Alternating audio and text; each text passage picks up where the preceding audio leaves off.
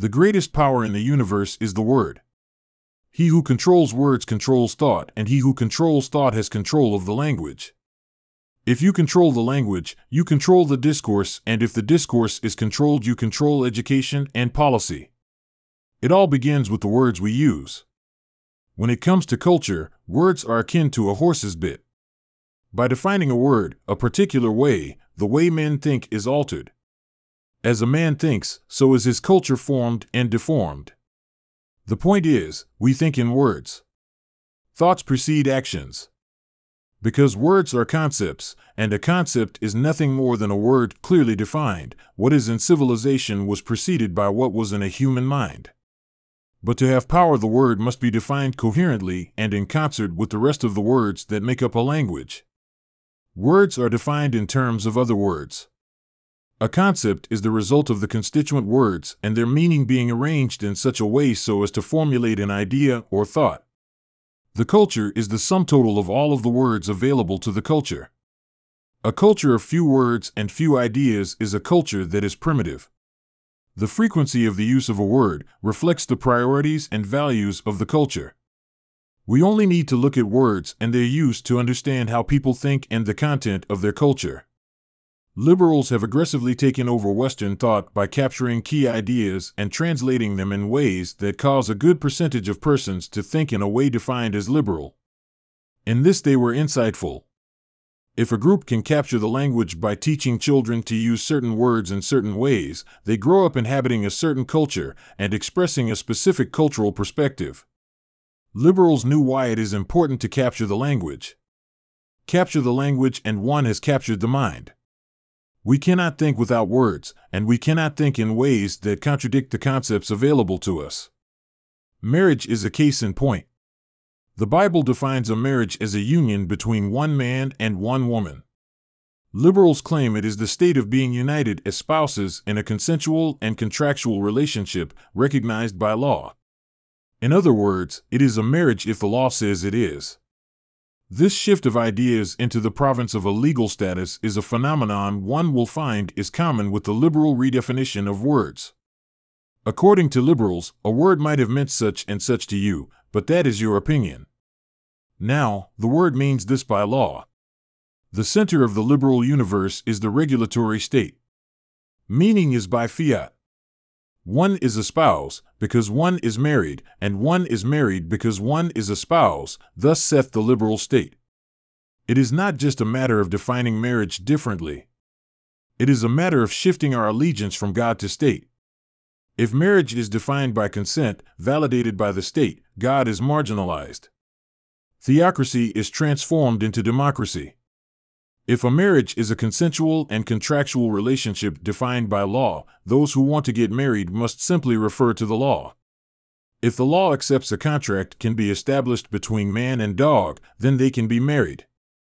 A child being told that a marriage is a consensual relationship will think differently about marriage than one told a marriage is a divinely ordained union of man and women, created by God to provide for the bearing and rearing of children. The fact that marriage is defined as a relationship between a man and a woman precludes marriage to children, at least according to the biblical definition. But if any word has caused problems, it is democracy. Virtually everyone champions democracy, at least if it is their group that has the majority. Even totalitarian regimes pay lip service to the democratic process. They may take more precautions than liberal democracies do to ensure a ruling oligarch is re-elected, but the difference between a dictatorship and a liberal democracy is one of degree, not substance. But democracy is only as good as the things it is compared to or demonized. In this talk, democracy is compared to theocracy rather than to a totalitarian monarchy, but what actually is a theocracy, and is it anything like you imagine? But then, is democracy what you think it is? No one actually thinks a majority vote indicates much. No one is impressed by large numbers agreeing to vote a certain way. No one puts truth to a vote or elect what will be considered a fact. We do not marry a person selected by means of the democratic process. But there is a reverence for democracy that exceeds its actual usefulness. It is the connection of democracy with the will of the people, and the will of the people having been endowed with the will of God, that has made democracy seem as if the very hand of God is directing the vote. Our obsession with democracy as the God-directed will of the people then has made theocracy irrelevant. But how can Christians have a church and not embrace theocracy? But Christians prefer to believe secular governments are as good as a theocracy, the elected leader only having come to power under the aegis of God. The Bible tells us that a leader is not someone to be feared, therefore Christians embrace him. Romans 3 verses 1-7, let every soul be subject unto the higher powers. For there is no power but of God, the powers that be are ordained of God. Whosoever therefore resisteth the power, resisteth the ordinance of God, and they that resist shall receive to themselves damnation. For rulers are not a terror to good works, but to the evil. Wilt thou then not be afraid of the power? Do that which is good, and thou shalt have praise of the same, for he is the minister of God to thee for good. But if thou do that which is evil, be afraid, for he beareth not the sword in vain, for he is the minister of God, a revenger to execute wrath upon him that doeth evil. Wherefore ye must needs be subject, not only for wrath, but also for conscience sake. For this cause pay ye tribute also, for they are God's ministers, attending continually upon this very thing. Render therefore to all their dues, tribute to whom tribute is due, custom to whom custom, fear to whom fear, honor to whom honor. This is a complex passage, but to it merely restates what is said in 1 Peter 2 verse 18. The Christian is a person of order, not chaos. If we are under authority, we must act with honesty and integrity and not be deceitful. We do not obey with eye service, but wholeheartedly. But Scripture does not tell us to be slaves or subjects to secular overlords. We could interpret this to mean to always act in faith, not fear. Fear leads to extremism. In an extremist system, the ends fear one another, and this creates even greater division. God is the ultimate higher power, we are all subject to him.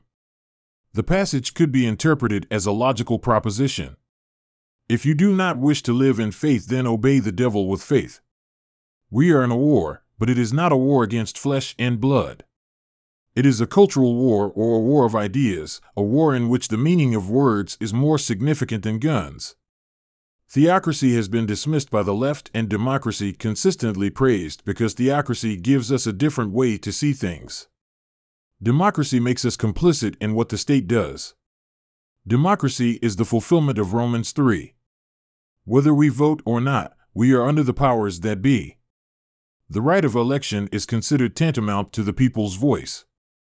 The people having spoken, we as a unit of same are obliged to live with the decision of our peers. But theocracy never closes the door on our moral obligation to live in faith. We cannot hide behind what a ruler says or what the majority wants to do. We cannot hate or despise. What is more, in a theocracy there is no chance to hide behind a veil of ignorance. There is no back door that permits us to pass our mistakes onto society and future generations. What we do belongs to us and us alone. A theocracy is the culture of faith, or the environment in which faith operates. Faith forces us to be accountable for our costs. The faithful do not own what they did not create. God is the author of the world, and He is its owner. We as the church do the will of God, which is to use what He has provided, in faith. Faith adds value to the things of God, and in this way, faith builds the church. The faithful do not build up their own personal wealth, but the wealth of the body of Christ. The faithful are the governing body of the church. The work of the faithful are works of faith that builds the body of the faithful by adding to the value of the church. Building up the body is done through specialization. All progress is produced by increases in specialization. The church is a methodology for creating specialization by means of faith. Specialization shifts power to the faithful. Theocracy is a system that empowers the faithful in contrast to democracy, which empowers the flesh. Democracy benefits gangs, movements, and organized bodies in contrast with contractors, artists, and all creative and productive persons who specialize. Living in faith is to develop a specialization. To live in faith is to engage in specialization. Democracy promotes mass movements and public ownership. The process of voting encourages mob thinking and a sacrifice of individual to group survival. Theocracy rewards faith, and faith is manifested in the most dramatic expression of individuality, specialization. It is through faith, manifested as a specialized way of adding value to the body of Christ, that the body of Christ is built up and theocracy grows stronger.